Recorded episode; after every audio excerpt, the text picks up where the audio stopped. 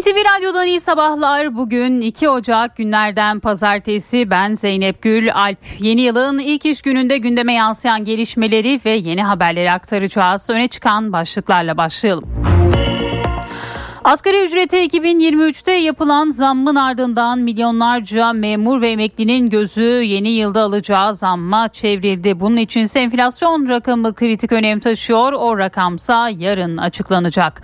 Netleşecek rakamın üzerine de refah payı verilmesi bekleniyor. Cumhurbaşkanı Erdoğan da konuyla ilgili bir mesaj verdi. Ülkemizin zenginliğini çalışanlar başta milletimizin her kesimine yansıtmakta kararlıyız. Memur ve emekli maaş artışlarını da bu yaklaşımla yapacağız dedi. Yılbaşından itibaren vatandaşı, esnafı ve reel sektörü ilgilendiren birçok düzenleme yürürlüğe girdi. Yeni yıldan itibaren e-ticarete ilişkin düzenlemeler içeren kanun ve konaklama vergisi yürürlüğe girerken eğlence vergisi de sıfırlandı. Ceza, harç, pasaport ve bazı vergiler yeni yılla birlikte arttı. B sınıfı ehliyet harcı 2489 liraya, 6 aylık pasaport harcı 689 liraya, kırmızı ışıkta geçmenin cezası da 952 liraya yükseldi. Köprü ve otoyol ücretlerine 1 Ocak'tan itibaren zam yapıldığı iddia edilmişti. Karayolları Genel Müdürlüğü köprü ve otoyol geçiş ücretlerine herhangi bir zam yapılmadığını açıkladı. Bu yönde çıkan haberler tamamen asılsızdır denildi. IMF'den 2023 uyarısı geldi. IMF Başkanı Georgieva dünya ekonomisinin büyük kısmı için 2023'ün 2022'den daha zorlu bir yıl olacağı yorumunda bulundu. Avrupa Birliği ülkelerinin yarısının resesyona gireceği öngörüsünü paylaşan Georgieva dünya ekonomisinin üçte birinin resesyona girmesini bekliyoruz dedi. Rusya Ukrayna'daki İHA üretim yerlerini vurduğunu duyurdu. Rusya Savunma Bakanlığı sözcüsü Ukrayna'da uzun menzilli yüksek hassasiyetli füzelerle Rusya'ya karşı saldırıları gerçekleştirmek için kullanılan insansız hava araçları üretimi yapılan yerleri vurduklarını açıkladı. Brezilya'da 12 yıl sonra Lula da Silva dönemi yeniden başladı. Yemin töreninde konuşan da Silva Brezilya'yı yeniden inşa etme sözü verdi. Manisa'da 3 kez evlenen adamın 3 eşini de öldürdüğü ortaya çıktı. Saruhanlı ilçesinde daha önce 2 eşini de öldürmekten cezaevinde yatan ve Covid-19 tedbirleri nedeniyle tahliye edilen Necati A, 3. eşini öldürmek suçundan tutuklandı. Kadının gömüldüğü çukurun yanında kireç torbaları bulunurken şahsın cinayetleri 19 yıl arayla işlediği ortaya çıktı. Şanlıurfa Birecik'te iki otomobil çarpıştı. Kazada yakınlarının düğününe gitmek üzere yola çıktıkları öğrenilen anne baba ve 4 yaşındaki kızları yaşamını yitirdi. Ankara'nın Çankaya ilçesindeki boş bir arazide 4 köpek ölü bulundu. Köpeklerin tüfekle vurularak öldürüldüğü belirlendi. Perşembe günü hayatını kaybeden efsane futbolcu Pele'nin cenaze töreni bugün başlıyor. Brezilya'nın Santos kentinde efsaneyi karşılayan bir alay düzenlenecek. Pele 3 Ocak'ta Santos'un stadyumunda yapılacak cenaze töreninin ardından yalnızca aile üyelerinin katılımıyla Memorial Necropol Ecumenikal'da toprağa verilecek. UEFA'nın resmi internet sitesi 2023'e damga vuracak genç futbolcuları açıkladı. Avrupa ülkelerinden medya mensuplarının belirlediği 40 kişilik listede Arda Güler de yer aldı. Gündemi özetledik, devam ediyoruz.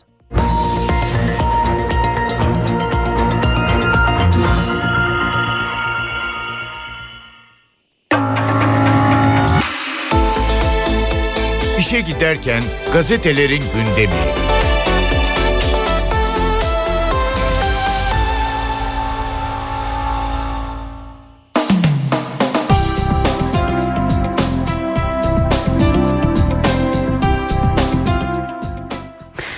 Sabah gazetesiyle başlıyoruz. Ay Yıldız'ın gölgesinde huzur dolu Hakkari manşetini görüyoruz. Yüzler gülüyor zira Mehmetçik görev başında.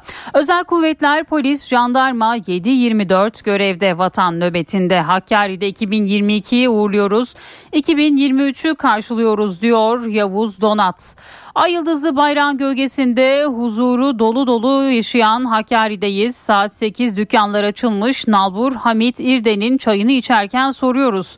Hamit halin nicedir? Hakkari'de durum nedir? Başlıyor anlatmaya. Valla işler güzel, çek senet ödeniyor, terör, anarşi bitti ya.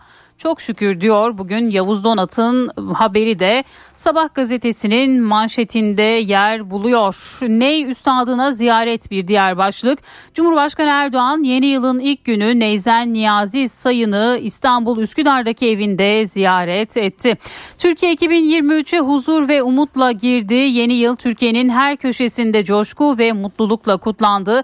Vatandaşlar sağlık, huzur ve mutluluk dileğinde bulundular deniliyor Sabah gazetesinde ve yılbaşı kutlamalarından fotoğraflar yine ilk sayfada yer buluyor. Bir diğer başlıkla devam edelim. Üçüncü eşini de öldürdü. Manisa Saruhanlı'da 65 yaşındaki Necati A. imam nikahlı eşi Mutlu Mey'i döverek öldürmekten tutuklandı. Katilin 1984'te ilk eşini bıçaklayarak cezaevinden çıktıktan sonra da 2003'te ikinci eşini ütüyle yakarak katlettiği anlaşıldı deniliyor. Bugün Sabah gazetesi kadın cinayeti haberini de ilk sayfasına taşıyor. Annelerin direnişi dünya gündeminde bir diğer haber. Teröre diz çöktüren Diyarbakır annelerinin evlat nöbeti uluslararası kongreyle dünyaya anlatılacak. Nevşehir'de düzenlenecek olan birinci uluslararası evlat nöbeti kongresinde PKK'nın daha kaçırdığı evlatlarını almak için HDP önünde nöbet tutan ailelerin destansı direnişi dünyaya duyurulacak. PKK'nın istismara uğrattığı çocuklara dair de önemli analizler sunulacak deniliyor. Bugün yine bu haberde Sabah gazetesinin ilk sayfasında yer buluyor.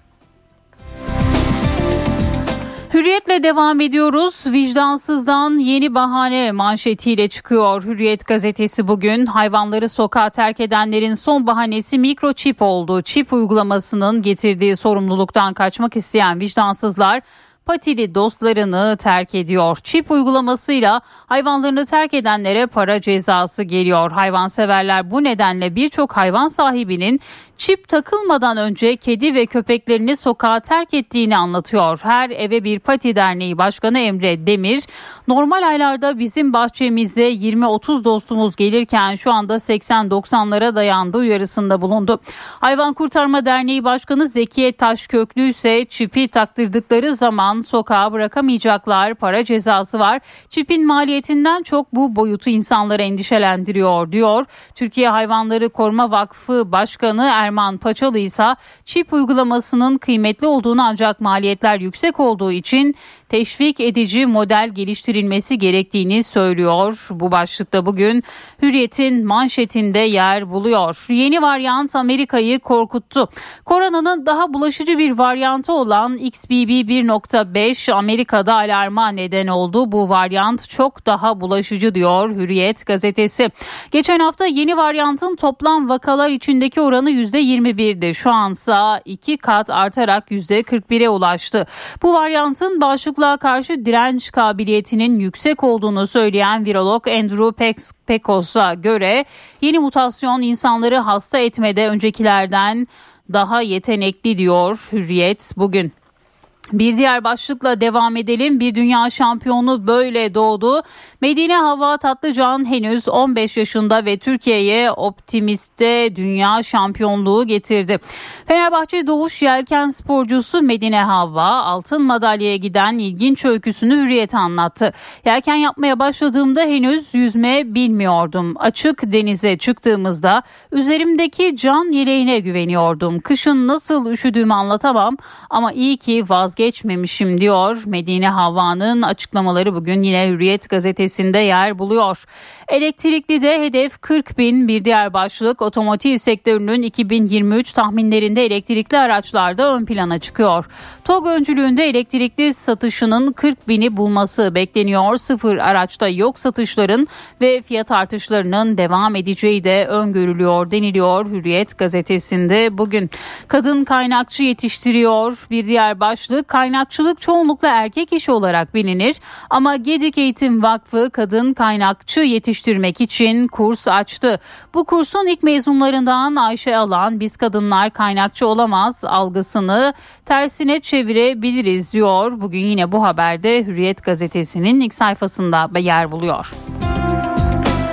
Milliyetle devam ediyoruz. 2023'ten kim ne bekliyor manşetiyle çıkıyor Milliyet gazetesi bugün. Ipsos'un aralarında Türkiye'nin de bulunduğu 36 ülkede gerçekleştirdiği ankete katılanlar küresel tartışmalarla ilgili beklentilerini ortaya koydular.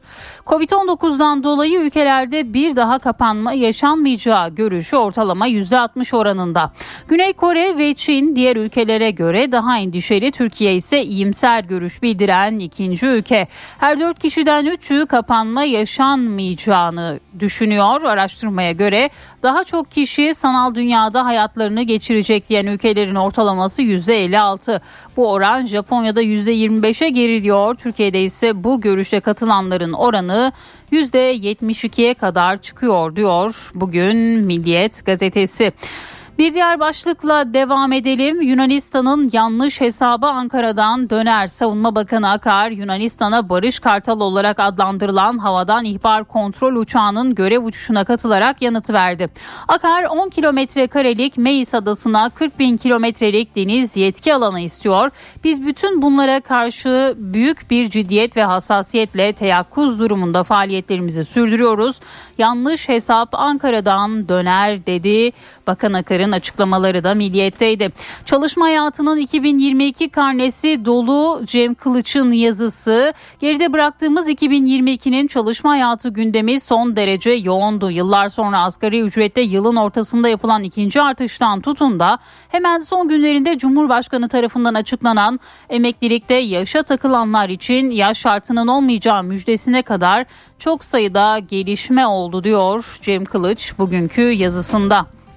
Bir diğer haber ev sahibinin hesap oyunu başlığıyla son dönemde fahiş kira artış e, artışı nedeniyle ev sahipleriyle kiracılar arasında davalarda ciddi artış da var. Ev sahiplerinin kira yatırmıyor yoluna başvurmak için banka hesaplarını kapatmaya başladığını belirten gayrimenkul hukuku uzmanı avukat Olcay Göçüm bu durum karşısında kiracılara hemen sulh hukuk mahkemesine başvurmaları uyarısında bulunuyor diyor bugün Milliyet gazetesi. Posta ile devam ediyoruz. İliğime kadar değişti manşetini görüyoruz. 27 yaşında kansere yakalanan Esra'ya nakledilen ilik bir erkek donörden dökülen saçlarının birebir aynısı ise Endonezyalı bir kadından temin edildi. Esra kanseri yendi. Şimdi kitap yazıyor. Kitabı adını bile bilmediği kök hücre bağışçısıyla tanıştığında yayınlayacak diyor. Bugün Posta gazetesi manşetinden yer veriyor. Bu başlığı da çip süresi doldu terk etmeler arttı. Yine evcil hayvanları sokağa bırakanlara ilişkin bir başlık da yine postada. Talihli bileti makineden almış bir diğer başlık. Milli Piyango yılbaşı çekilişinin büyük ikramiyesi olan 200 milyon lira bu yıl 5 6 5 3 0 3 0 3 rakamlı çeyrek bilete çıktı. İkramiye Giresun merkezden ve Bursa Osman Gazi'den alınan birer bilete ve internetten alınan iki bilete isabet etti. Osman Gazi'de tarihlinin çeyrek bileti makineye oynatarak satın aldığı tekel bayinin sahibi Onur Uğur, çok mutluyum bizim sattığımız bilete çıkması çok güzel. İnşallah ihtiyacı olan birine çıkmıştır dedi. Bu haberde yine postada yer buldu. Cumhuriyet Gazetesi ile devam ediyoruz. Emekçinin gözü enflasyonda manşetini görüyoruz. Açıkladığı verilerle tartışmalı hale gelen TÜİK Aralık ayı enflasyon rakamlarıyla milyonlarca yurttaşın maaşını belirleyecek. İlk 5 aylık enflasyon oranına göre %15 ile 20 arasında zam verilecek. Memur ve memur emeklisi 2023 için %54.5'lik asgari ücret artışı kadar zam istiyor. İktidar her fırsatta çalışanları enflasyona ezdirmeyiz diye açıklama yapsa da Çalışma ve Sosyal Güvenlik Bakanı Vedat Bilgin %54.5 isteğine kamuoyunda saçma sapan tartışmalar var diyerek karşılık verdi. İşçi ve Bağkur emeklisi ise seyyanen zam dedi. Bu haberde bugün Cumhuriyet'in ilk sayfasındaydı. Bir diğer haber Türk İş Başkanı Ergün Atalay'ın açıklamaları milyonların vebali sırtımda başlığıyla veriliyor. Türk İş Başkanı Ergün Atalay asgari ücret sürecinde milyonların vebalinin sırtında olduğunu söyledi Atalay. Önerim şu bizi bir daha toplamasınlar. 6 ay sonra enflasyon %20 oldu diyelim. Hiç konuşmadan otomatik olarak Haziran ve Temmuz'da 20'yi versinler ifadelerini kullandı. Bu başlıkta bugün Cumhuriyet Gazetesi'nin ilk sayfasındaydı. Şimdi bir ara vereceğiz. Birazdan haberlerin ayrıntılarını aktaracağız.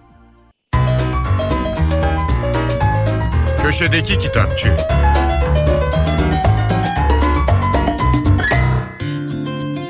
Merhaba, ben Adnan Bostancıoğlu. Britanyalı gazeteci ve yayıncı Angela Sene'nin Alttakiler Bilim Kadınları Nasıl Yanlış Anladı isimli çalışması Minotaur kitaptan çıktı. Senne'nin araştırmasını Türkçe'ye Seza Özdemir çevirmiş. Angela Senne, The Guardian, New Scientist, Wired ve New Humanist gibi önemli yayın organlarında bilimsel yazılar yazdı. BBC'de bilim programları yapıp sundu. 2012 yılında Avrupa'da yılın bilim yazarı seçildi. Türkçe'de daha önce yine Minotaur'dan Üsttekiler ırk Biliminin Geri Dönüşü isimli kitabı yayınlanmıştı. Binlerce yıl boyunca toplum ve kültürün bize kadınların ikinci cinsiyet olduğunu, erkekten aşağıda yer aldığını söylediğine işaret eden Angela Seni, erkekler nezdinde kadınların bedenleri güçsüz, zihinsel kapasiteleri yetersizdi diyor. Toplumda oynayacakları roller de hizmetkarlık ve itaatkarlıkla sınırlıydı. Hatta Charles Darwin gibi bir bilim insanı bile kadınların evrim sürecinin alt seviyelerinde olduğunu iddia etmişti. Bilim bize öteden beri erkeklerle kadınların temel olarak birbirlerinden farklı olduğunu söylemeye devam ediyor. Biyologlar kadınların çocuk büyütme, evi çekip çevirme gibi aile içi görevlere daha uygun olduğunu veya kibar bir ifadeyle daha empatik olduğunu iddia ediyorlar. Erkeklerin ise mantık, uzamsal akıl yürütme ve motor beceri gerektiren işlerde üstün yeteneklere sahip oldukları söyleniyor hala. Angela Seni kitabında biyoloji, psikoloji ve antropolojideki toplumsal cinsiyet savaşlarını inceleyerek hem toplumsal ön yargıları destekleyen eski çalışmaları hem de kadınların beyinlerine, bedenlerine ve insan evrimindeki rollerine dair çarpıcı bir portre çizen yakın tarihli bilimsel araştırmaları gözler önüne seriyor. Ve en son bilimsel verilerden diğer herkes kadar güçlü, stratejik ve akıllı bir kadın ortaya çıkıyor. Herkese iyi okumalar, hoşçakalın. Köşedeki Kitapçı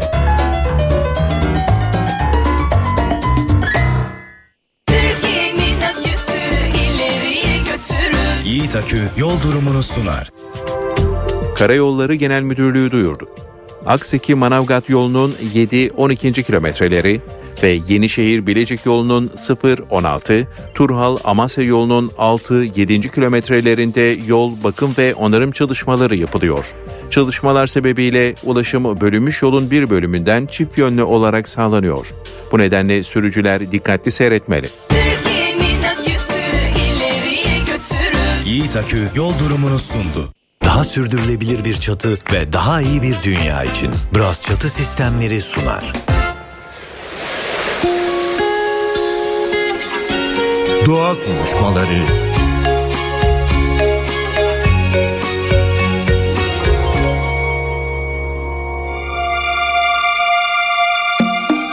Konuğumuz Banu Uğral.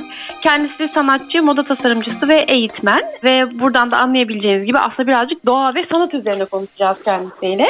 Uzun zamandır merak ettiğimiz bir konu. Hoş geldiniz Banu Hanım. Merhaba, hoş bulduk. Doğanın parçasıyım. Hepimiz parçasıyım. O bizi besliyor, beni besliyor ve aldığımı geri vermek istiyorum. Nasıl onun suyunu içiyorum, onun havasını soluyorum. O yüzden de arkamda ne iz bırakıyorum. Onu fark etmek ve etrafıma da bu düşünce yapısını yaymaya çalışıyorum. Karşılıklı ve saygılı ilişkisellik diyebiliriz aslında o ilişki içinde yaşıyorum. Tasarımcı olarak da kitlelere fikirleri, arkalarında bıraktıkları çöpler neler, niye çöp bırakıyoruz? Doğada çöp diye bir şey var mı? Birazcık onları dürtmeye çalışıyorum açıkçası. İlham vermeye çalışıyorum. Usanmadan, yılmadan, adım adım ilerleyerek. Çünkü hazır bir formülümüz yok. Hazır bir yol haritamız da yok. Yolu biz çiziyoruz. Birlikte ekip çalışması yaparak, farklı paydaşlar bir araya gele, gelerek alışkanlıklarımızı, yaşam şekillerimizi aslında değiştirmeye çalışıyoruz. Kendimi bir değişim ajanı olarak görüyorum. Doğanın avukatı da diyebiliriz belki de. Ortak fayda için ve gelecek nesiller için açıkçası çaba sarf ediyorum. Daha sürdürülebilir bir çatı ve daha iyi bir dünya için Bras Çatı Sistemleri sundu. NTV Radyo'da öne çıkan haberlerle yayındayız. Yeni bir yıla başlıyoruz. Yeni yılda yeni düzenlemeler meclisin gündeminde olacak. Geçen hafta belli olan EYT düzenlemesinin bu ay içinde mecliste olması bekleniyor. Ayrıca yine sözleşmeli personelin kadroya alınması ile ilgili düzenleme de kısa sürede meclis gündeminde olacak. Tabii asgari ücretin açıklanmasıyla birlikte memurlar ve emekliler de maaşlarının ne kadar olacağını merak ediyor. O zam oranı ise yarın açıklanacak yıllık enflasyonla birlikte netleşecek. Emeklilikte yaşa takılanların gözü artık hazırlanacak yasa teklifinde. İlk etapta 2 milyon 207 bin kişinin yararlanacağı düzenlemeye ilişkin yasa teklifinin bu ayın ilk yarısı içinde meclis başkanına sunulması bekleniyor. Düzenlemenin yürürlük tarihi de teklifle birlikte netleşecek. 1 Ocak ve 1 Mart tarihleri üzerinde duruluyor. EYT'lilerin ilk emekli maaşlarını ne zaman alacağı da yürürlük tarihi de ortaya çıkmış olacak. Memur ve emeklilerin zam oranı için ise gözler 3 Ocak Salı günü açıklanacak Aralık ayı enflasyon oranında. Toplu sözleşme gereği memur ve memur emeklisinin zam oranı %8'e 6 aylık enflasyon farkı eklenerek belirleniyor. 5 aylık rakamlara göre bu oran şu anda %15,11. Asgari ücrete yapılacak %56'lık zamın ardından memur ve emeklilerin zam oranında da bir refah payı eklenmesi beklentisi var. Sözleşmelerin kadroya geçirilmesiyle ilgili süreçte ilerliyor. Son şekli verilecek düzenleme kısa sürede mecliste olacak. Düzenleme 500 binden fazla çalışanı kapsıyor. Sözleşmelerin kadroya geçişinde 3 yıl bu statüde çalışmış olma şartı aranacak. Bir yılda aday memurluk süresi olacak. Yeni yılla birlikte vergi, harç ve cezalar da arttı. O kalemler içinde ehliyet harcı, trafik cezaları, motorlu taşıtlar vergisi gibi araç kullananları da yakından ilgilendiren maddeler var. Bu yıl harç ve vergilere ne kadar ödenecek aktaralım. Yeni yılla birlikte ehliyet ve pasaport harcı %122,93 oranında arttı. 6 aylık pasaport harcı 309 liradan 689 liraya çıktı. 10 yıllık pasaport harcı ise artık 3294 lira. A sınıfı ehliyet harcı 370 liradan 825 liraya, B sınıfı ehliyet harcı ise 1116 liradan 2489 liraya yükseldi. Yeni yılda yurt dışından getirilen telefonlar için kayıt harcı 6090 lira oldu. Yeni yılla birlikte trafik cezaları da arttı. Emniyet kemeri takmamanın cezası 196 liradan 437 liraya, kırmızı ışıkta geçmenin cezası da 427 liradan 952 liraya yükseldi. Trafikte hız sınırını %10 ile %30 arasında aşan sürücülere 952 lira, %30 ile %50 arasında aşanlara 1980 lira, %50 aşanlara ise 4064 lira ceza kesilecek. Alkollü araç kullanmanın cezası da 4064 ile 8190 lira arasında değişecek. Motorlu taşıtlar vergisinde ise yeniden değerleme oranı %61,5 oldu. En düşük MTV 219 liraya, en yüksek MTV tutarı ise 101.152 liraya yükseldi. Emlak vergisi ise yürürlükteki mevzuata göre yeniden değerleme oranının yarısı kadar artışla uygulanıyor. Buna göre 2023 yılında emlak vergisi artış oranı %61,46 oldu. Yeni yıla girer girmez köprü ve otoyolların geçiş ücretlerine de zam geldiği iddiaları ortaya atılmıştı. Karayolları Genel Müdürlüğü ise köprü ve otoyolların geçiş ücretlerine zam yapılmadığını açıkladı. Karayolları Genel Müdürlüğü Twitter hesabından yapılan açıklamada işlettiğimiz ve yap işlet devret olarak işletilen köprü ve otoyol geçiş ücretlerine 2023 yılında herhangi bir zam yapılmamıştır denildi. Bu yönde çıkan haberlerin de asılsız olduğu belirtildi. Son dönemde Ege'de tansiyon yine yüksek. Türkiye'den ise Yunanistan'a sert uyarılar gitti. Milli Savunma Bakanı Hulusi Akar yanlış hesap Ankara'dan döner dedi. Büyük bir ciddiyetle, büyük bir samimiyetle, büyük bir dikkat ve hassasiyetle özellikle hava kuvvetlerimiz ve deniz kuvvetlerimiz ve tabii ki kara kuvvetlerimiz arkadaşlarım bu konuda teyakkuz durumunda faaliyetlerini sürdürüyorlar. Bugüne kadar herhangi bir olduğu diye müsaade etmedik, müsaade etmeyiz. Ve diyoruz ki yanlış hesap Ankara'dan döner. Milli Savunma Bakanı Hulusi Akar Yunanistan'a bu sözlerle tepki gösterdi. Adaların uluslararası hukuka ve anlaşmalara aykırı olarak silahlandırıldığını, 10 kilometre karelik Meis adasına 40 bin kilometre karelik deniz yetki alanı istendiğini söyledi. Barış elini uzatmamıza rağmen sürekli gerilimi arttırıcı, sürekli efendim, bir şekilde e, provokatif eylemlerini ve söylemlerini sürdürmekte ısrar ediyor. Türkiye Cumhuriyeti Devleti'nin politikası çok şeffaf, çok açık. Biz uluslararası hukuk diyoruz, meşru müdafaa diyoruz, kendi haklarımız diyoruz. Kıbrıslı kardeşlerimiz hakları diyoruz. Ve bunu hala görmekte ısrar ediyorlar. Bakan Akar, yılın son gününde Diyarbakır 8. Anajet Üst Komutanlığındaydı. Havadan ihbar kontrol uçağıyla havadan inceleme ve denetlemelerde bulundu. Sizlere asil Türk milletinin göklerdeki gözü Barış Kartalı'ndan sesleniyorum. Akar ve komutanlar daha sonra Suriye sınırına kilise geçti. Suriye'nin kuzeyinde süren operasyonlarla ilgili son bilgileri alan Akar, mücadelenin terör son bulana kadar devam edeceğini vurguladı. Bizim bu e, baskıyı, bu operasyonları artan bir şiddette, artan bir tempoda devam ettirmek suretiyle bunları gerçekten bulundukları yerlerde gömmeye devam edeceğiz. Bu teröristlerin de tek çıkar yolunun Türk adaletine teslim olmak olduğunda her seferinde söyledik, söylemeye devam edeceğiz. NTV Radyo Brezilya'da 12 yıl sonra yeniden Lula da Silva dönemi başladı. Da Silva kongrede yemin etti. Yemin törenini takip eden NTV muhabiri Özden Erkuş hem izlenimlerini hem de törene katılan Dışişleri Bakanı Mevlüt Çavuşoğlu'nun bugünkü temaslarını aktaracak. Öncelikle aynı yemini üçüncü kez etti Lula da Silva ve üçüncü kez Brezilya'nın devlet başkanı oldu ve bugün e, Brezilya'nın başkenti Brezil'de e, yüz binlerce kişinin katıldığı e, bir etkinlikle devlet başkanlığı görevine bir kez daha başlamış olduğu 12 yıl aradan sonra. Hemen törene ilişkin izlenimleri paylaşalım. Öncelikle Lula da Silva bir üstü açık araçla katedralden ayrıldı ve kent merkezini kesen o ana eksende, ana caddede ilerledi o üstü açık araçta eşiyle birlikte ve vatandaşları selamladı. Brezilyalıları selamladı. Yüz binlerce kişiyi selamladı e, ve sonrasında ise ulusal kongreye geldi. Ulusal kongrede ise önce ulusal marş çalındı ardından da Lula da Silva yemin etti ve görevine başladı. Görevine başlar başlamaz da açıklamaları merakla bekleniyordu. O açıklamaları yaptı. Öncelikle hemen şunu belirtelim. E, Lula konuşmasında bu seçimin kazananı demokrasi ifadesini kullandı. Bolsonaro'yu kastetti. Yani yani seçimde mağlup ettiği sağcı lideri kastetti ve kişisel ve ideolojik tasarımlarla ülkeyi zapt etmeye çalışanlara karşı intikam peşinde olmayacaklarını ama hukukun üstünlüğünde güvence altına alınacağını söyledi. Ardından şu cümlesi dikkat çekiciydi. Yanlış yapanlar hatalarının cevabını hukuki süreçte verecektir ifadesi yani Bolsonaro ve taraftarlarına dönük bir yargı sürecinin de başlayacağına dair bir ipucuydu. Mevlüt Çavuşoğlu da Brezilya'nın yeni devlet başkanını o yemin töreninde tebrik eden isimler arasında yer aldı. Brezilya için yarın bir başka önemli görev yerine getirilecek. Onun da altını çizelim.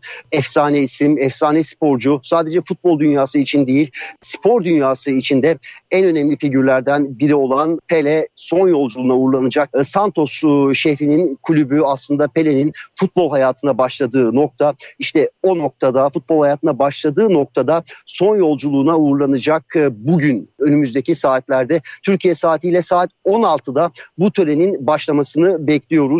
Pele hayatını kaybettiği hastanede alınacak, Santos kentine götürülecek ardından da o stadyuma getirilecek Pele'nin içinde olduğu tabut ve o stadyumda vatandaşlar Ruslar ve elbette e, Brezilyalıların dışında spor dünyasından çok sayıda ismin de katılacağı bir anma etkinliği, anma töreni gerçekleştirilecek. E, Pele'nin içinde bulunduğu tabutun 24 saat boyunca o stadyumda başlama noktasında özel olarak ayarlanan bölgede tutulacağını belirtelim. E, insanların Brezilyalıların ona saygısını, minnetini sunması için e, uzun süre orada kalacak. Ardından da e, yarın 3 Ocak tarihinde Pele son yolculuğuna uğurlanacak. Bu tören daha sade olacak ama tören öncesinde Santos kentinde bir kortej yürüyüşü yapılacağını da belirtelim. O kortej yürüyüşünün güzergahında halen hayatta olan 100 yaşındaki annesinin olduğunu da belirtelim. Ardından sadece aile yakınlarının katılacağı sade bir törenle ile toprağa verilecek. Dışişleri Bakanı Mevlüt Çavuşoğlu da yarın Pele'ye son görev için Santos kentinde olacak. Özden Erkuş Brezilya'dan aktardı. Yeni yıla birlikte IMF Başkanı'ndan ekonomiye ilişkin önemli bir uyarı geldi. Başkan Kristalina Georgieva bu yılın 2022'den daha zor geçeceğini söyledi. IMF Başkanı dünya ekonomisinin ana motorları olarak tarif ettiği Amerika Birleşik Devletleri, Avrupa ve Çin'in aynı anda yavaşladığını belirtti. Küresel ekonominin üçte birinin 2023'te resesyonda olacağını öngörüyoruz dedi. Amerika Birleşik Devletleri ekonomisinin daha dirençli olduğunu, resesyonu önleyebileceğini belirtti. Çin'de Covid vakalarında görülen artışın küresel ekonomi açısından kısa vadede kötü haber olduğunu ifade etti. Çin'in 3 yıl sonra sınırlarını açma ve sıfır Covid politikasını sonlandırma kararı alması pek çok ülkeyi ise harekete geçirdi. Başta Amerika olmak üzere ondan fazla ülke Çin'den gelen yolculardan negatif koronavirüs testi isteyeceğini duyurdu. Dünya Sağlık Örgütü ise Çin'e veri paylaşımı konusunda şeffaflık çağrısı yaptı. Çin'de 3 yıldır süren salgın kısıtlamaları 8 Ocak'ta kalkıyor. Uzun süredir evlerinde adeta hapis hayatı yaşayan Çinliler ve Çin'de yaşayan yabancılar artık yurt içi ve yurt dışı seyahatine çıkabilecek. Pekin hükümeti yurt dışına gidenlerden ülkeye dönüşte istediği yaklaşık 2 haftalık karantina uygulamasının kaldırılacağını duyurdu. Bu açıklamanın hemen ardından internete yapılan yurt dışı seyahat aramaları 10 kat, Çin dışından yapılan konaklama rezervasyonları ise 2,5 kat arttı. Uzmanlar seyahat yasağının kalkmasıyla özellikle 22 Ocak'ta başlayacak Çin Ay Yeni Yılı nedeniyle endişeli. Milyonlarca kişinin Ay Yeni Yılı tatilinde yurt içi ve yurt dışına seyahat edecek olmasının vaka sayısını katlamasından korkuluyor. Çin'de milyonlarca turistin seyahat edecek olması dünyada pek çok ülke için ise endişe kaynağı. Yeni bir pandemi dalgasıyla karşılaşmak istemeyen pek çok ülke Çin'den gelenlerden negatif test isteyeceğini duyurdu. Amerika Birleşik Devletleri 5 Ocak itibarıyla 2 yaş ve üzerinde Çin'den gelen herkesten en geç 2 gün içinde yapılmış negatif test beyanı isteyecek. Amerika Birleşik Devletleri'nin yanı sıra İngiltere, Fransa, İtalya, İspanya, Japonya, Hindistan, Avustralya, Kanada, Güney Kore ve Tayvan'da Çin'den gelen yolculara Covid testi zorunluluğu getirdi. Fassa, Çin'den gelen hiçbir yolcuya ülkeye giriş izni vermeyeceğini duyurdu. Pekin yönetimi Çin'den gideceklere uygulanması planlanan negatif test sorumluluğu kararlarının ayrımcı olduğunu ve siyasi motivasyonla alındığını savundu. Çin resmi verilerinde günlük vaka sayısı birkaç bin olarak açıklansa da Amerika Birleşik Devletleri medyası Çin'de Aralık ayının ilk 20 gününde 250 milyona yakın vaka kaydedildiğini yazmıştı. Dünya Sağlık Örgütü Çin'e gerçek zamanlı spesifik Covid istatistikleri paylaşma çağrısı yaptı. Pekin yönetimi son 24 saatte resmi olarak virüs nedeniyle yalnızca bir can kaybı açıklasa da ülkedeki cenaze evleri ve krematoryumlardaki yoğunluk resmi verileri yalanlar nitelikte. Çin'deki salgının vehametini ortaya koyan görüntüler de sosyal medyada paylaşılmaya devam ediyor. İstanbul'da gece saatlerinde oluşan yoğun sisin etkisi hala devam ediyor. Sis yüksek kesimlerde ve E5 karayolu hattının bazı kesimlerinde etkili oluyor. Gece saatlerinden itibaren görüş mesafesi de düştü. Sürücüler zor anlar yaşadı. Bazı binaların ve araçların sis örtüsüyle kaplandığı görüldü. Dün de o yoğun sis etkiliydi. Boğaz çift yönlü olarak gemi trafiğine kapatılmıştı. Bazı vapur seferleri de iptal edildi. Sıcak havayla birlikte sahiller doldu. İstanbul'da hafta içi de yoğun sisin etkili olması bekleniyor. Solunum rahatsızlıkları yaşayanların mümkün olduğunca evde kalması öneriliyor. Görüş mesafesi hızla düştü. Boğazı sis kapladı. Gemi trafiği çift yönlü olarak durduruldu. İstanbul güne bu görüntüyle uyandı.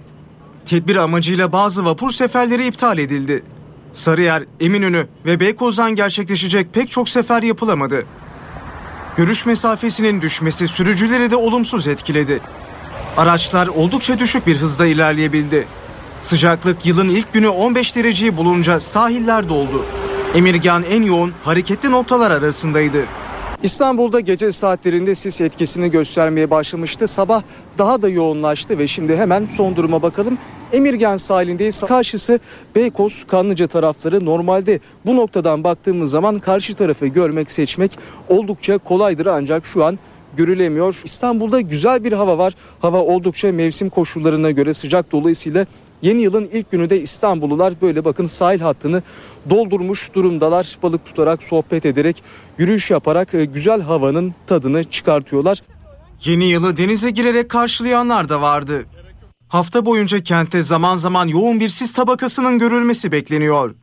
Sisle birlikte hava kirliliği arttığı için koa, asım ve benzer solunum rahatsızlıkları yaşayanların mümkün olduğunca dışarı çıkmaması tavsiye ediliyor. Çünkü böyle sisli durumda yukarıda hava daha sıcaktır yere göre. Yukarı sıcak olduğu için yerdeki kirli hava yükselip dağılamaz. Sis artı duman birleştiği zaman zehirli duman adı verilen smog oluşur. Üst solunum yolu hastalıklarında sıkıntı yaşayanlar için e, önemli bir tetikleyici faktör olur. Sabah akşam saatlerinde camları açmamak, sadece sisin dağıldığı saatlere camı açmak gerekiyor. Hassas olan insanların da bu havanın kirli olduğu saatlerde dışarı çıkmamaya çalışması lazım. Maske takmak işe yarar mı hocam? Vallahi e, maske normal bu cerrahi maske, bu korona için taktığımız maske e, belki bizi tozdan korur, toz solumamızdan ama diğer gazlardan korumak için, ozondan korumak için biraz daha kimyasal bir maskeye ihtiyaç var. HDI Sigorta İstanbul'un yol durumunu sunar. HDI Sigorta İstanbul'da yoğun sis var dedik. Bu saat itibariyle trafikte yoğunluk %49 seviyelerinde. Her iki köprüde de yoğunluk söz konusu. Anadolu yakasında köprüye giderken Beylerbeyi Libadiye bağlantı yolu arasında Tem'de ise Kavacık İkbal Caddesi arasında trafik var. Avrasya Tüneli çift taraflı açık. Avrupa yakasına gelindiğinde E5'te Avcılar Küçükçekmece Tem'de ise Esenyurt Altınşehir arasında yoğunluk var. HDI Sigorta İstanbul'un yol durumunu sundu. HDI Sigorta Mağaza ve ofis zeminlerinin en etkili boyası Düfa Zemin Boyaları spor haberlerini sunar.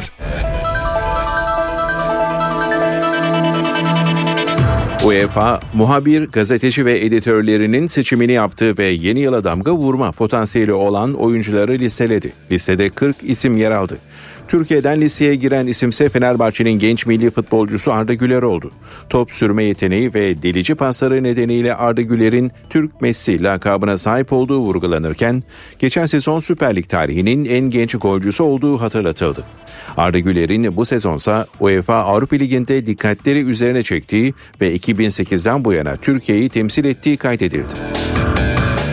2023'teki ilk sınavına Fraportav Antalya Spor karşısında çıkacak Fenerbahçe'de hazırlıklar sürüyor. Galatasaray maçına yetiştirilmesi hedeflenen Ener Valencia'nın Antalya Spor'a karşı forma giyme ihtimali düşük. Fenerbahçe ezeli rakibi Galatasaray'ı 8 Ocak'ta konuk edecek. Galatasaray'ın Uruguaylı yıldızı Lucas Torreira Serie A ekiplerinin radarında. Uruguaylı orta saha Milan'ın da geniş transfer listesinde yer alıyor. Sarı Kırmızılılarda 13 lig maçına çıkan Torreira bir asist üretti.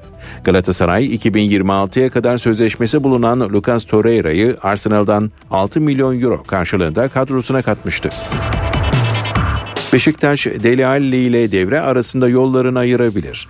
Sezon başında Everton'dan kiralanan İngiliz oyuncu performansıyla hayal kırıklığı yarattı. Valerian İsmail sonrası Şenol Güneş döneminde de beklenen seviyeye çıkamayan Ali, takımdan gönderilmesi düşünülen isimler arasında yer alıyor. 26 yaşındaki oyuncu Ocak ayındaki maçlarda son şansını kullanacak. Bu sezon siyah beyazlı takımla 11 maça çıkan Ali 2 gol attı.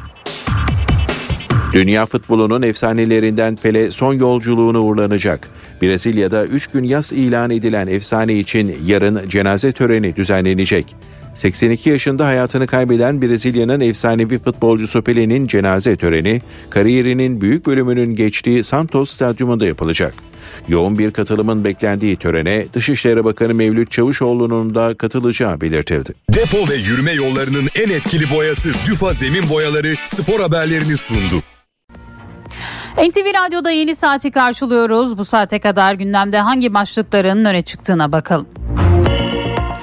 Asgari ücrete 2023'te yapılan zammın ardından milyonlarca memur ve emeklinin gözü yeni yılda alacağı zamma çevrildi. Bunun için enflasyon rakamı kritik önem taşıyor. O rakamsa yarın açıklanacak.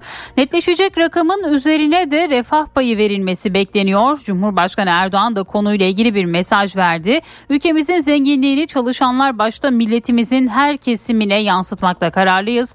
Memur ve emekli maaş artışlarını da bu yaklaşımla yapacağız dedi. Yılbaşından itibaren vatandaşı, esnafı ve reel sektörü ilgilendiren birçok düzenleme yürürlüğe girdi. Yeni yıldan itibaren e-ticarete ilişkin düzenlemeler içeren kanun ve konaklama vergisi yürürlüğe girerken eğlence vergisi de sıfırlandı. Ceza, harç, pasaport ve bazı vergiler yeni yılla birlikte arttı. B sınıfı ehliyet harcı 2489 liraya, 6 aylık pasaport harcı 689 liraya, kırmızı ışıkta geçmenin cezası da 952 liraya yükseldi. Köprü ve otoyol ücretlerine 1 Ocak'tan itibaren zam yapıldığı iddia edilmişti. Karayolları Genel Müdürlüğü köprü ve otoyol geçiş ücretlerine herhangi bir zam yapılmadığını açıkladı. Bu yönde çıkan haberler tamamen asılsızdır denildi. IMF'den 2023 uyarısı geldi. IMF Başkanı Georgieva dünya ekonomisinin büyük kısmı için 2023'ün 2022'den daha zorlu bir yıl olacağı yorumunda bulundu. Avrupa Birliği ülkelerinin yarısının resesyona gireceği öngörüsünü paylaşan Georgieva dünya ekonomisinin üçte birinin resesyona girmesini bekliyoruz dedi. Rusya Ukrayna'daki İHA üretim yerlerini vurduğunu duyurdu. Rusya Savunma Bakanlığı sözcüsü Ukrayna'da uzun menzilli yüksek hassasiyetli füzelerle Rusya'ya karşı saldırıları gerçekleştirmek için kullanılan insansız hava araçları üretimi yapılan yerleri vurduklarını açıkladı. Brezilya'da 12 yıl sonra Lula da Silva dönemi yeniden başladı. Yemin töreninde konuşan da Silva Brezilya'yı yeniden inşa etme sözü verdi. Manisa'da 3 kez evlenen adamın 3 eşini de öldürdüğü ortaya çıktı. Saruhanlı ilçesinde daha önce 2 eşini de öldürmekten cezaevinde yatan ve Covid-19 tedbirleri nedeniyle tahliye edilen Necati A, 3. eşini öldürmek suçundan tutuklandı. Kadının gömüldüğü çukurun yanında kireç torbaları bulunurken şahsın cinayetleri 19 yıl arayla işlediği ortaya çıktı. Şanlıurfa Birecik'te iki otomobil çarpıştı. Kazada yakınlarının düğününe gitmek üzere yola çıktıkları öğrenilen anne baba ve 4 yaşındaki kızları yaşamını yitirdi. Ankara'nın Çankaya ilçesindeki boş bir arazide 4 köpek ölü bulundu. Köpeklerin tüfekle vurularak öldürüldüğü belirlendi. Perşembe günü hayatını kaybeden efsane futbolcu Pele'nin cenaze töreni bugün başlıyor. Brezilya'nın Santos kentinde efsaneyi karşılayan bir alay düzenlenecek. Pele 3 Ocak'ta Santos'un stadyumunda yapılacak cenaze töreninin ardından yalnızca aile üyelerinin katılımıyla Memorial Necropol Ecumenikal'da toprağa verilecek. UEFA'nın resmi internet sitesi 2023'e damga vuracak genç futbolcuları açıkladı. Avrupa ülkelerinden medya mensuplarının belirlediği 40 kişilik listede Arda Güler de yer aldı. Bu sabahın öne çıkan başlıkları böyle devam edelim. İşe giderken gazetelerin gündemi.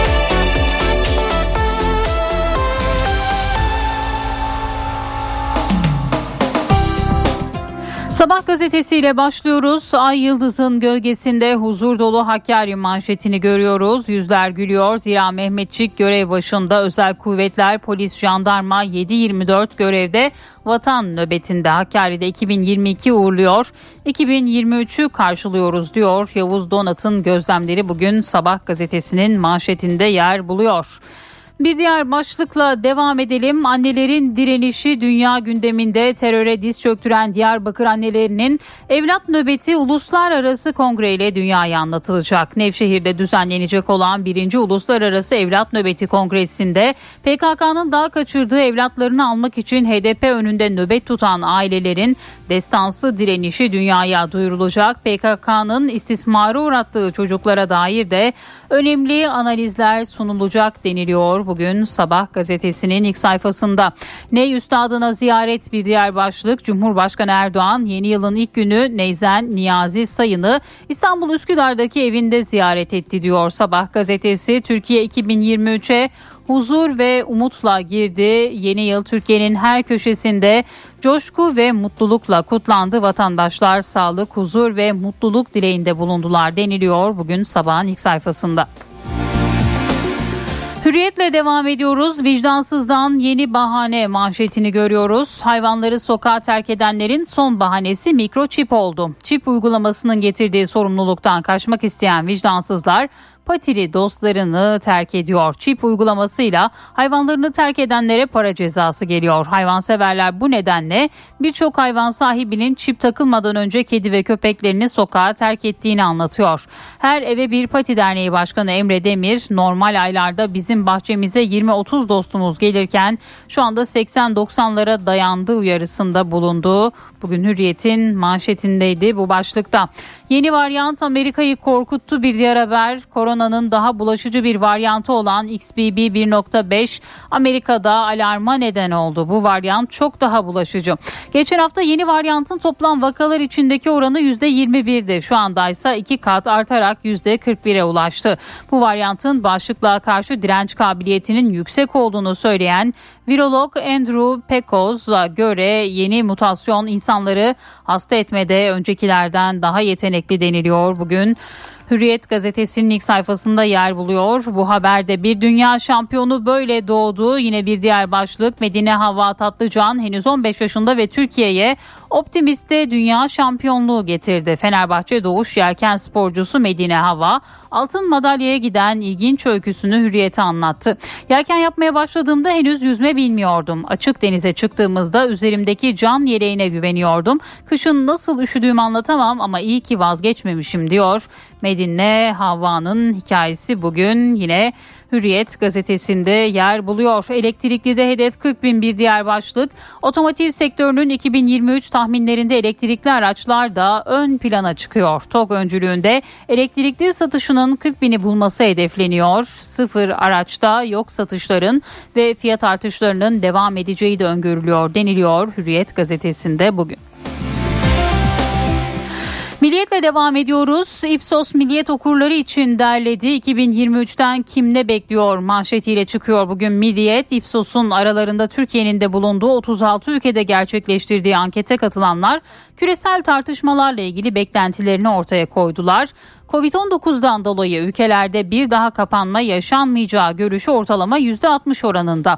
Güney Kore ve Çin diğer ülkelere göre daha endişeli. Türkiye ise iyimser görüş bildiren ikinci ülke. Her dört kişiden üçü kapanma yaşanmayacağı görüşünde. Araştırmaya göre daha çok kişi sanal dünyada hayatlarını geçirecek diyen ülkelerin ortalaması %56. Bu oran Japonya'da %25'e geriliyor. Türkiye'de ise bu görüşe katılanların oranı %72'ye kadar çıkıyor deniliyor. Bugün yine Milliyet gazetesinde yer buluyor bu başlıkta. Çalışma hayatının 2022 karnesi dolu Cem Kılıç imzalı bir haber. Geride bıraktığımız 2022'nin çalışma hayatı gündemi son derece yoğundu. Yıllar sonra asgari ücrette yılın ortasında yapılan ikinci artıştan tutun da hemen son günlerinde Cumhurbaşkanı tarafından açıklanan emeklilikte yaşa takılanlar için yaş şartı olmayacağı müjdesine kadar çok sayıda gelişme oldu diyor Cem Kılıç bugün. Yunanistan'ın yanlış hesabı Ankara'dan döner bir diğer başlık. Savunma Bakanı Akar Yunanistan'a Barış Kartalı olarak adlandırılan havadan ihbar kontrol uçağının görev uçuşuna katılarak yanıt verdi. Akar 10 kilometre karelik Meis Adası'na 40 bin kilometre karelik deniz yetki alanı istiyor. Biz bütün bunlara karşı büyük bir ciddiyet ve hassasiyetle teyakkuz durumunda faaliyetlerimizi sürdürüyoruz. Yanlış hesap Ankara'dan döner dedi. Bu haberde bugün Milliyet'teydi. Ev sahibinin hesap oyunu son dönemde fahiş kira artışı nedeniyle ev sahipleriyle kiracılar arasındaki davalarda ciddi artış var. Ev sahiplerinin kira yatırmıyor yoluna başvurmak için banka hesaplarını kapatmaya başladığını belirten gayrimenkul hukuku uzmanı avukat Olcay Göçüm bu durum karşısında kiracılara hemen sulh hukuk mahkemesine başvurmaları uyarısında bulunuyor. Bu başlıkta yine Milliyet'in ilk sayfasında yer buluyor. Covid beyne sıçramış bir diğer haber. Amerikan Ulusal Sağlık Enstitüsü'nde yaş ortalaması 62,5 bir kısmının ek hastalığı olan ve Covid-19 nedeniyle hayatını kaybeden 44 kişinin otopsi sonuçları incelendi. Yapılan otopsilerde virüsün beyne bulaştığı ileri sürüldü deniliyor. Yine bu haberde Milliyet gazetesinin ilk sayfasında yer buluyor. Yeni Şafak'ın manşetinde Cumhur'un yüzyılı olacak başlığını görüyoruz. Cumhurbaşkanı Erdoğan Türkiye yüzyılını Yeni Şafak için kaleme aldı. Türkiye yüzyılının huzur, başarı, güven, istikrar, üretim, güç, bilim, barış, şefkat, istiklal ve istikmalin yüzyılı olacağına dikkat çeken Erdoğan, Türkiye yüzyılı aynı zamanda Cumhuriyet'in asıl sahibi Cumhur'un yüzyılı olacaktır diyor bugün Yeni Şafak'ın manşetinde. En enerjik lise bir diğer başlık İstanbul'daki enerji teknolojileri alanında eğitim veren Şehit Erol Olçok Mesleki ve Teknik Anadolu Lisesi'nde güneş santrali, rüzgar türbini ve yenilenebilir enerji sahası bulunuyor diyor Yeni Şafak gazetesi bugün. Postanın manşetiyle devam edelim. İliğime kadar değiştim başlığını görüyoruz. 27 yaşında kansere yakalanan Esra'ya nakledilen ilik bir erkek donörden dökülen saçlarının e, birebir aynısı ise Endonezyalı bir kadından temin edildi. Esra kanseri yendi. Şimdi kitap yazıyor. Kitabı adını bile bilmediği kök hücre bağışçısıyla tanıştığında yayınlayacak deniliyor. Bugün yine Posta gazetesinde yer alıyor. Bu haberde çip süresi doldu, terk etmeler arttı. Yine Çip uygulamasından sonra hayvanlarını sokağa bırakanlara ilişkin bir haber. Talihli bileti makineden almış bir diğer başlık. Milli Piyango yılbaşı çekilişinin büyük ikramiyesi olan 200 milyon lira bu yıl çeyrek bilete çıktı. İkramiye Giresun merkezden ve Bursa Osman Gazi'den alınan birer bilete ve internetten alınan iki bilete isabet etti. Osman Gazi'de talihlinin çeyrek bileti makineye oynatarak satın aldığı tekel bayinin sahibi Onur Uğur. Çok mutluyum bizim sattığımız bilete çıkması çok güzel. İnşallah ihtiyacı olan birine çıkmıştır diyor. O haberde bugün yine Posta Gazetesi'nin ilk sayfasında yer buluyor. Cumhuriyetle devam ediyoruz. Cumhuriyet gazetesinin manşetince, manşetinde emekçinin gözü enflasyonda başlığını görüyoruz.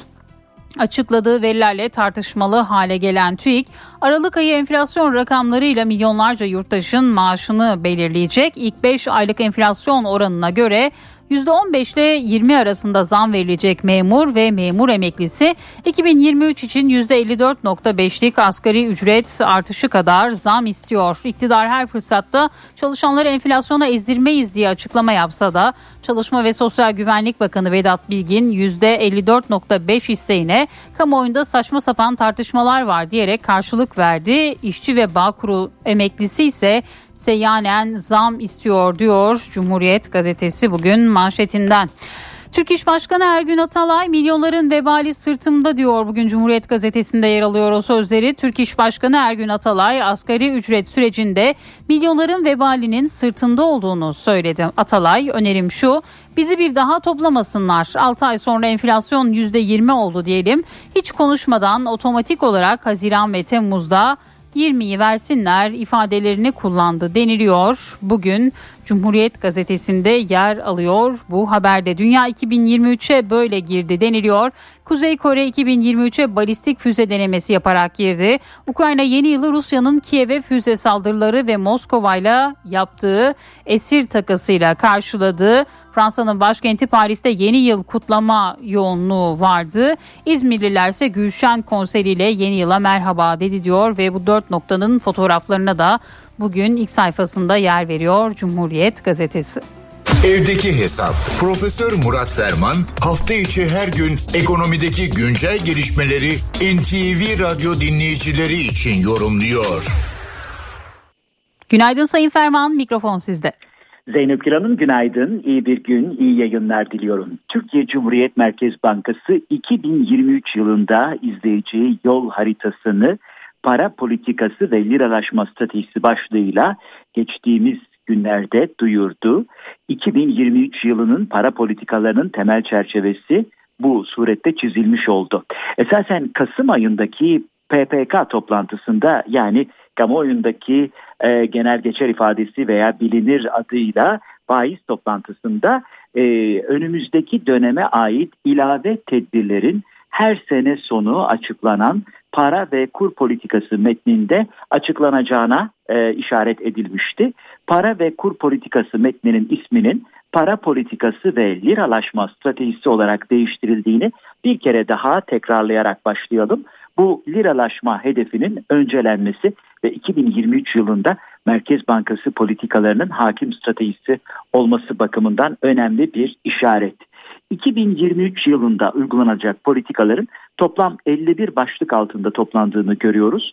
Para politikası ve liralaşma stratejisi genel çerçevesi için 6 başlık varken enflasyon hedefi karar alma süreci ve iletişim politikası için 18 adet, likidite rezerv ve hedefli kredi politikaları başlığı altında 24 adet, ödeme sistemleri ve finansal teknolojiler alanındaki yenilikçi adımlar için ise 3 başlık belirlenmiş.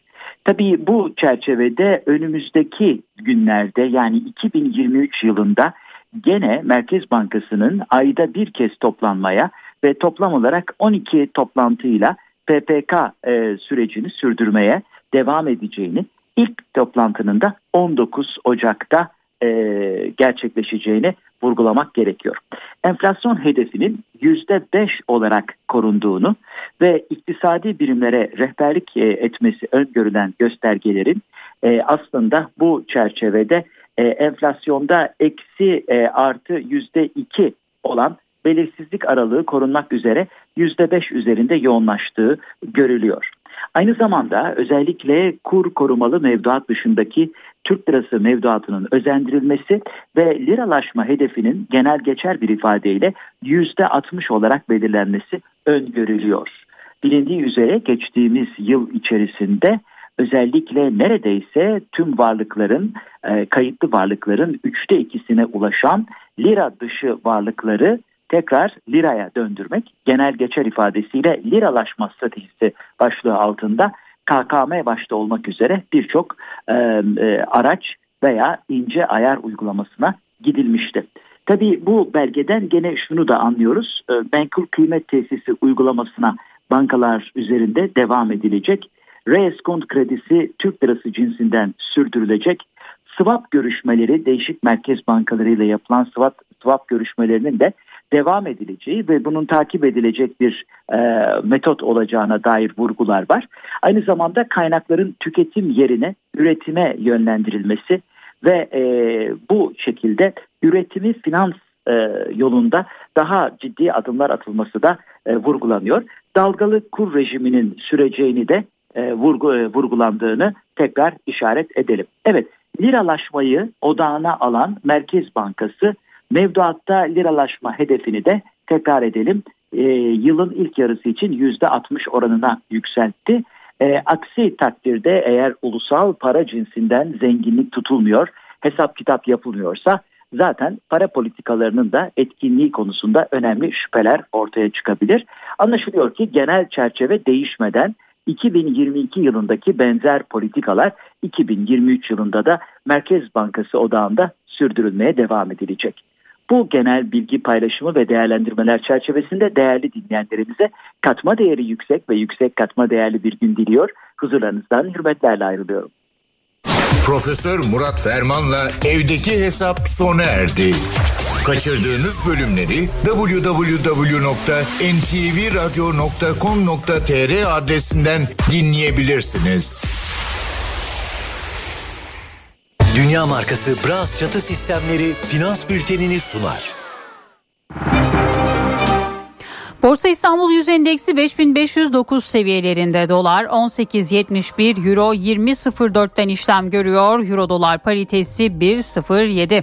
Altının onzu 1824 dolar. Kapalı çarşıda gram altın 1097, çeyrek altın 1812 liradan satılıyor. Brent petrolün varil fiyatı ise 85 dolar.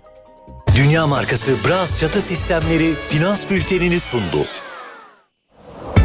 Geleneksel düz duvarlarınızı ilham veren doku ve efektlere sahip tasarım duvarlarınıza dönüştüren Sandeko Boya hava durumunu sunar. Eşsiz boya, eşsiz mekanlar. Sandeko. Ülkede yine çok kurak bir hafta yaşanacak. Marmara'da hava güneşli, rüzgar hafif. İstanbul'da ise sis var. Sıcaklık 16 derece olacak bugün. İç Anadolu'da pus ve hava kirliliği yoğun. Başkent Ankara 11 derece. Ege'de rüzgarların hafif olması Manisa, Aydın, Muğla boyunca yoğun sise neden oluyor. İzmir bugün 18 derece olacak. Akdeniz ve Güneydoğu'da güneş görülse bile birçok ilde sabahları yoğun pus var. Doğu Anadolu'da pus ve don etkili gece Erzurum eksi 9 Kars eksi 11 dereceyi görüyor. Karadeniz'de ise Zonguldak boyunca yoğun pus ve hava kirliliği etkili. Estetiğin ruhunu duvarlarınıza taşıyan Sandeko Boya hava durumunu sundu. Eşsiz boya, eşsiz mekanlar. Sandeko. Araya gidelim yeniden buluşacağız. Teknim kablosuz yangın alarm sistemleri sunar. Bugün 2 Ocak 2023 Pazartesi. NTV Radyo iyi günler diler. Mühendis hayvan kunduzdan söz edelim bugün. Su çevresinde yaşayan, yuvasını müthiş bir ustalıkla inşa eden kunduzlardan. Aslında sanıldığından daha büyük bir hayvan. Yetişkin bir kunduzun boyu bir buçuk metreye yaklaşır. Ağırlığı ise 60 kilogram civarında. Yuvasını suyun içinde dal ve çamurdan yapar. Suyu durdurmak için bir de baraj kurar. Kayıtlara göre 1-1,5 metre genişliğinde tünelleri olan, uzunluğu 300 metreye varabilen setlerden oluşan kunduz yuvaları var. Bütün bunları keskin ön dişleri sayesinde kolaylıkla yapar. Otçuldur, ağaçlardan, bitkilerden beslenir. Su altında 15 dakikaya kadar nefessiz kalabilir. Göz kapakları saydam, kürkü su geçirmez olduğundan kulak ve burun delikleri de suda kapandığı için suyun altındayken ağaç kökü kemirme faaliyetlerini rahatça yürütebilir. Ortalama ömrünün 50 yıl olduğunu keskin dişleriyle devasa ağaçları bile kemirip devirebildiğini ekleyelim. Türkiye'nin güvenlik sistemleri üreticisi Teknim sundu. Köşedeki Kitapçı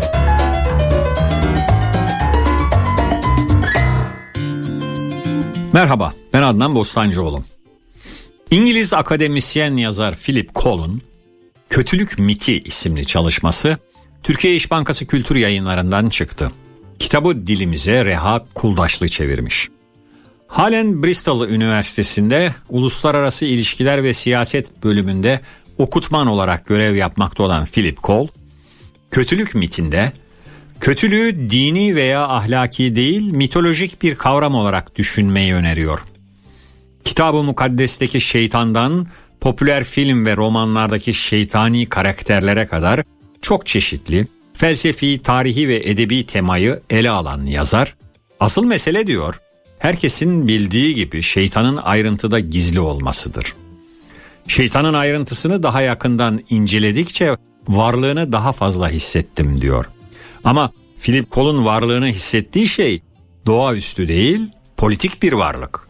Nitekim yapmaya çalıştığım şey bir anlamda şeytanın politik felsefesidir diyor.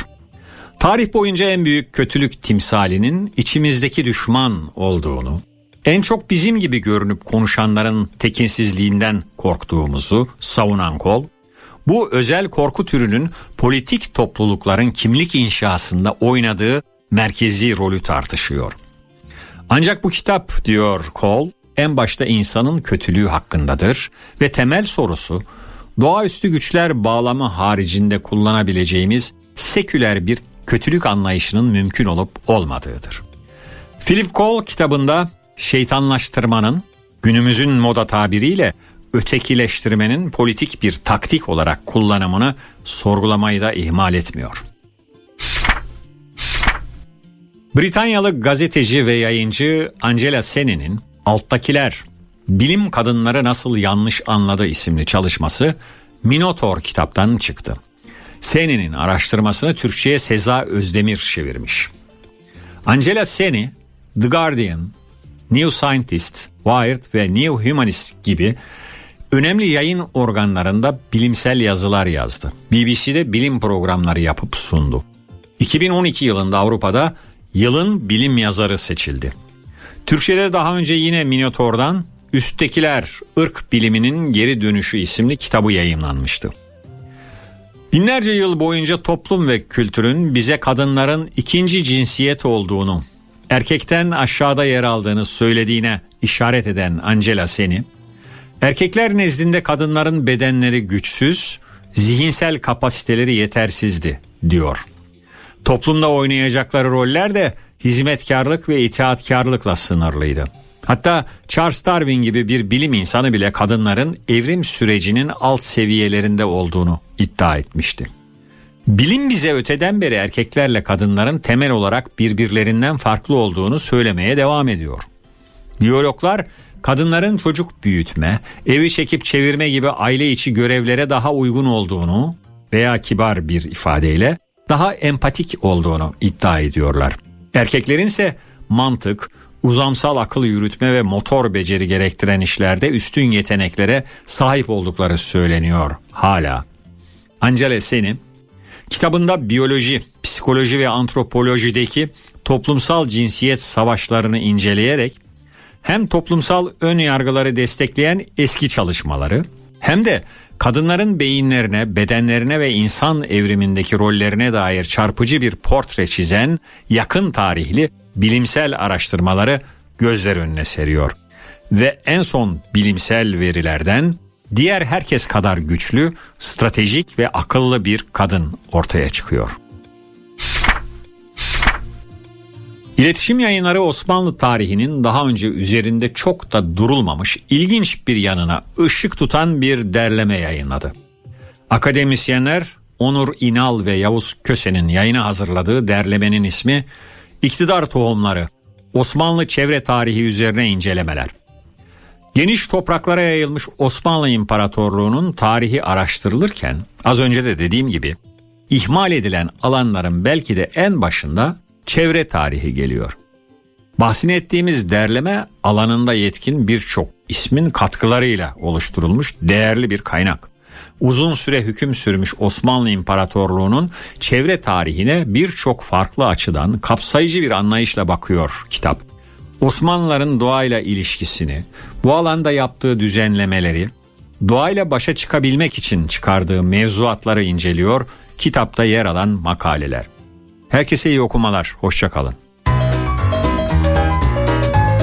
Köşedeki Kitapçı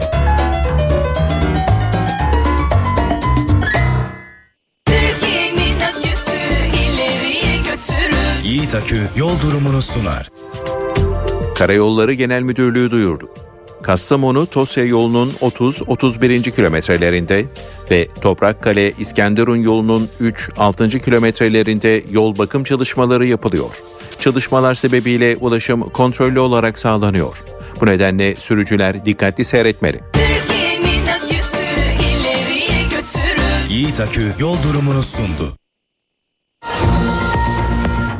Saat 8.30 oldu NTV Radyo'da haberleri aktarmaya devam ediyoruz. Yeni yılla birlikte vergi, harç ve cezalar arttı. O kalemler içinde ehliyet harcı, trafik cezaları, motorlu taşıtlar vergisi gibi araç kullananları da yakından ilgilendiren maddeler var. Peki bu yıl hangi harç ve hangi vergiler ne kadar ödenecek aktaralım. Yeni yılla birlikte ehliyet ve pasaport harcı %122,93 oranında arttı. 6 aylık pasaport harcı 309 liradan 689 liraya çıktı. 10 yıllık pasaport harcı ise artık 3294 lira. A sınıfı ehliyet harcı 370 liradan 825 liraya, B sınıfı ehliyet harcı ise 1116 liradan 2489 liraya yükseldi. Yeni yılda yurt dışından getirilen telefonlar için kayıt harcı 6090 lira oldu. Yeni yılla birlikte trafik cezaları da arttı.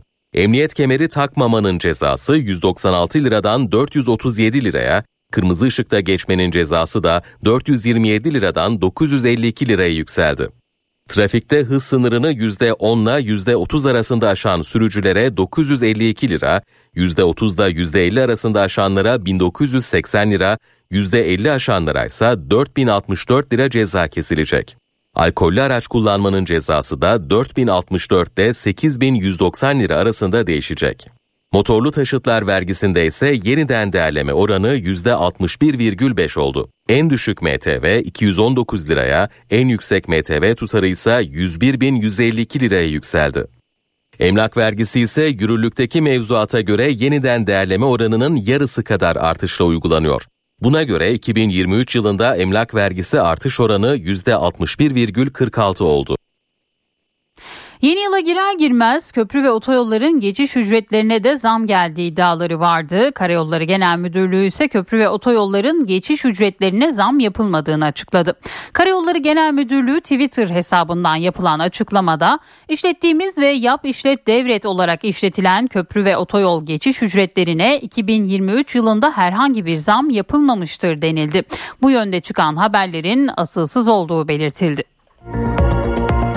Memur ve emeklilerin gözü de yarın açıklanacak enflasyon rakamlarında çünkü zam oranı o rakamlara göre belirlenecek. Yeni düzenlemeler de meclisin gündemine geliyor. Geçen hafta belli olan EYT düzenlemesinin bu ay içinde mecliste olması bekleniyor. Ayrıca yine sözleşmeli personelin kadroya alınması ile ilgili düzenleme de kısa sürede meclis gündeminde olacak. Emeklilikte yaşa takılanların gözü artık hazırlanacak yasa teklifinde.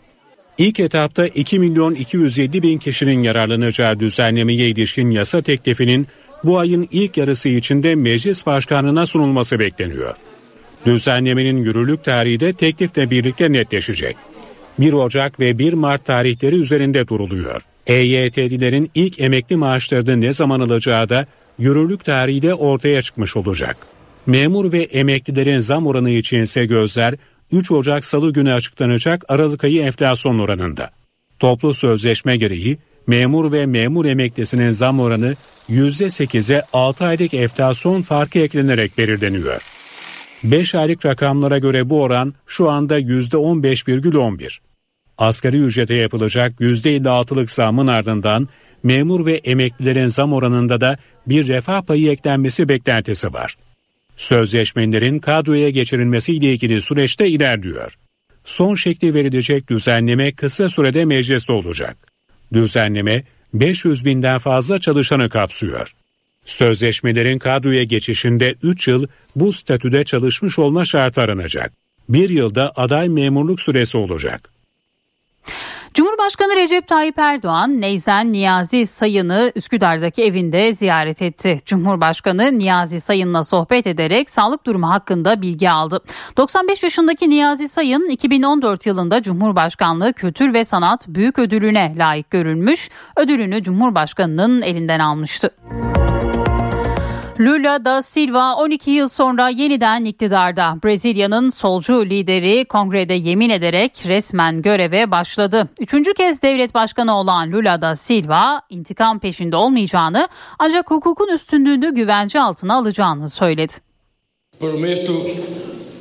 Anayasayı korumaya, savunmaya ve yerine getirmeye, yasalara uymaya, Brezilya halkının iyiliğini desteklemeye, Brezilya'nın birliğini, bütünlüğünü ve bağımsızlığını sürdürmeye söz veriyorum. Lula da Silva 12 yıl sonra yeniden devlet başkanı. Brezilya'nın solcu lideri kongrede yemin ederek resmen göreve başladı. İkinci turda aşırı sağcı rakibi Jair Bolsonaro'yu yenerek devlet başkanı seçilen Lula için başkentte tören düzenlendi. Lula üstü açık bir otomobille kongre binasına gitti. Solcu lider yol boyunca eşiyle birlikte halkı selamladı. Kongredeki törende önce ulusal marş çalındı. Ardından Lula da Silva 3. devlet başkanlığı dönemi için yemin etti. Lula konuşmasında bu seçimin kazananı demokrasi dedi. Bolsonaro'yu kastederek kişisel ve ideolojik tasarımlarla ülkeyi zapt etmeye çalışanlara karşı intikam peşinde olmayacaklarını söyledi. Hukukun üstünlüğünün güvence altına alınacağını belirtti. Salondan sık sık alkışlar ve sloganlar yükseldi. Lula da Silva 2003 ile 2010 yılları arasında iki dönem devlet başkanlığı yapmıştı. İktidarında milyonlarca Brezilyalıyı yoksulluktan kurtardı. Yolsuzluk suçlamasıyla hapse atılan Lula 2021'de aklanarak hapisten çıktı. Ekim'de Bolsonaro'yu yenerek devlet başkanı seçildi. Bolsonaro seçimin sonucunu tanımadı. Devir teslim törenine katılmamak için ülke dışına çıktı. Yemin töreninden iki gün önce Amerika Birleşik Devletleri'ne gitti. Tören için başkentte çok sıkı güvenlik önlemleri alındı. Törenin hemen öncesinde üzerinde patlayıcı düzeneği ve bıçak bulunan bir kişinin tören alanına girmeye çalışırken gözaltına alındığı açıklandı. Törene 19'u devlet ve hükümet başkanı olmak üzere 50 ülkeden temsilci katıldı. Türkiye'yi Dışişleri Bakanı Mevlüt Çavuşoğlu temsil etti. Dışişleri Bakanı Mevlüt Çavuşoğlu az önce de haberde aktardık. Devlet Başkanı Lula da Silva'nın yemin törenine katılmak üzere gitti. Brezilya'da temaslarda da bulundu. Ukrayna Başbakan birinci Yardımcısı ve Ekonomi Bakanı Yulia Sviridenko ile bir araya geldi. Ardından Almanya Cumhurbaşkanı Steinmeier ile görüştü. Görüşmede Suriye'deki gelişmeler ele alındı. Çavuşoğlu Brezilyalı Siyah İnci lakaplı futbolcu Pele'nin cenaze törenine de katılacak. Tören Santos kentinde yapılacak. NTV Radyo Dünden bugüne başka hangi gelişmelerin yaşandığına bir haber turuyla bakalım. İzmir'deki olaylı Göztepe Altay maçı öncesi stada yanıcı ve patlayıcı madde sokulmasında kullanılan ambulansın firması için karar verildi. İzmir valisi Yavuz Selim Köşker firmanın kapatıldığını duyurdu. Şanlıurfa'da iki aracın çarpıştığı kaza bir aileyi yok etti. Düğüne giden Mine Eyüp Bozkurt çifti ve 4 yaşındaki kızları hayatını kaybetti. Mine Bozkurt'un hamile olduğu öğrenildi. Ankara Mamak'ta akrabalar arasındaki kavga silahlı çatışmaya dönüştü. 16 yaşındaki zanlı ateş açtı. Gruptaki bir başka kişi de silahla karşılık verdi. Abdülmenav Karaman, Abdülmuttalip Karaman ve Nasrullah Uyar hayatını kaybetti. Ordu'da bir kişinin sahte psikologluk yaptığı iddia edildi. Yapılan incelemede iş yerinin ruhsatsız olduğu, şüphelinin diplomasının da bulunmadığı belirlendi. Suçlamaları kabul etmeyen şüpheli sadece danışmanlık hizmeti verdiğini söyledi. Sahte psikolog olduğunu öne süren kişinin kaymakam ve eski valiyi de ziyaret ettiği ortaya çıktı.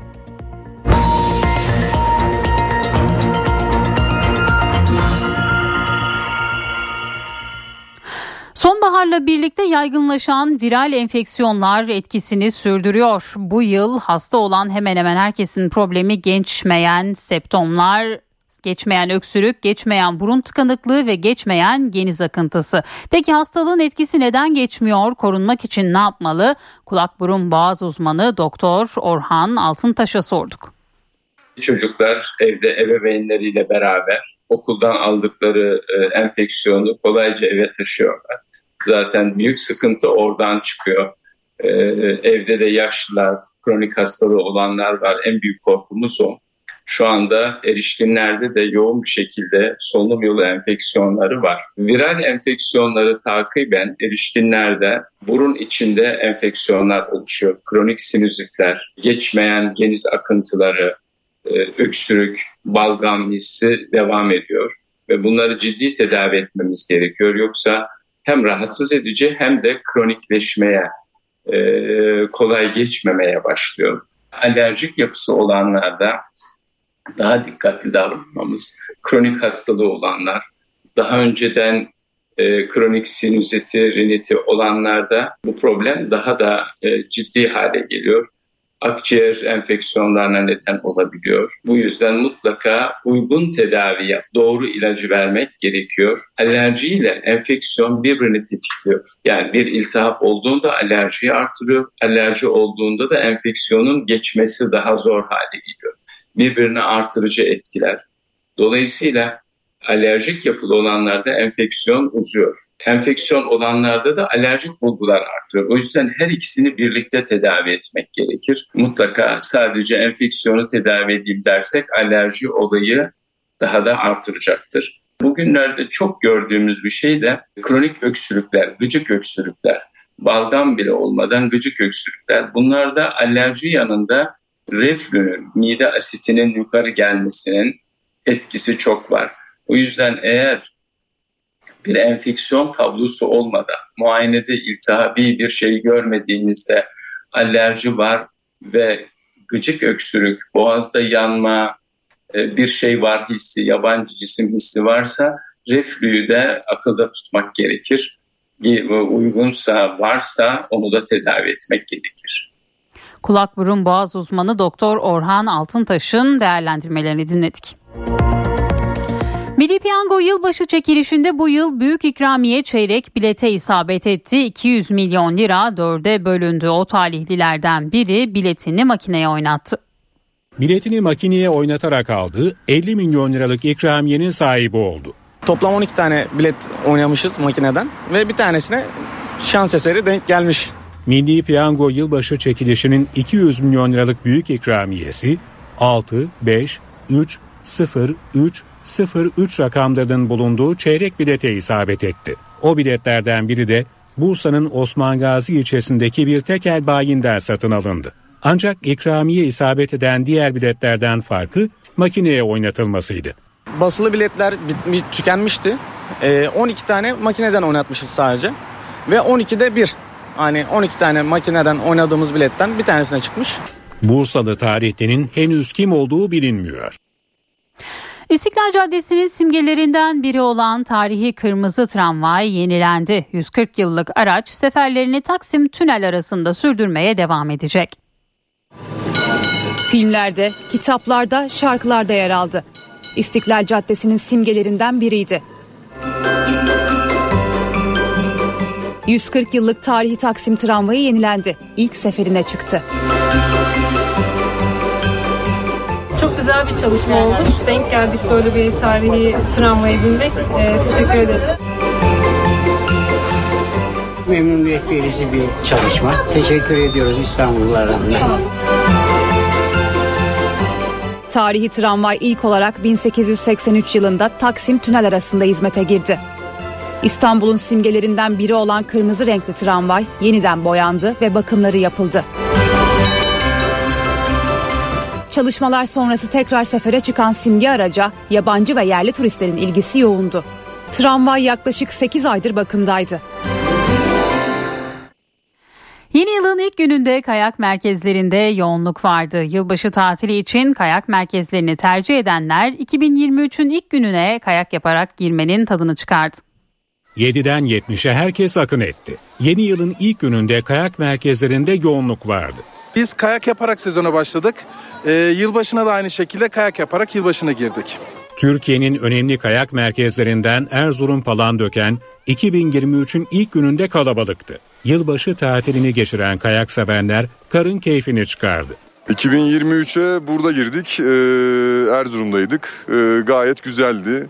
Ee, eğlence her şey dört dörtlüktü. Genç yaşlı çok sayıda kişi doyasıya eğlendi.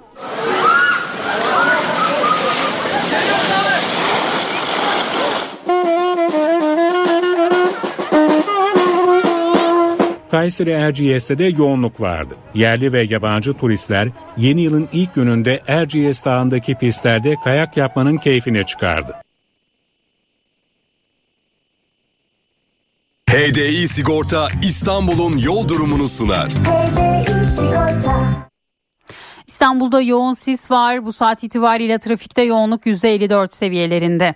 Her iki köprüde de yoğunluk var. Anadolu yakasında köprüye giderken Beylerbeyi Libadiye bağlantı yolu arasında Tem'de ise Kavacık Çakmak Köprü arasında trafik yoğunluğu gözleniyor. Avrasya Tüneli çift taraflı açık. Avrupa yakasına gelindiğinde E5'te Avcılar Küçükçekmece arasında Tem'de ise Esenyurt Altınşehir arasında sabah yoğunluğu var. HDI Sigorta İstanbul'un yol durumunu sundu. HDI Sigorta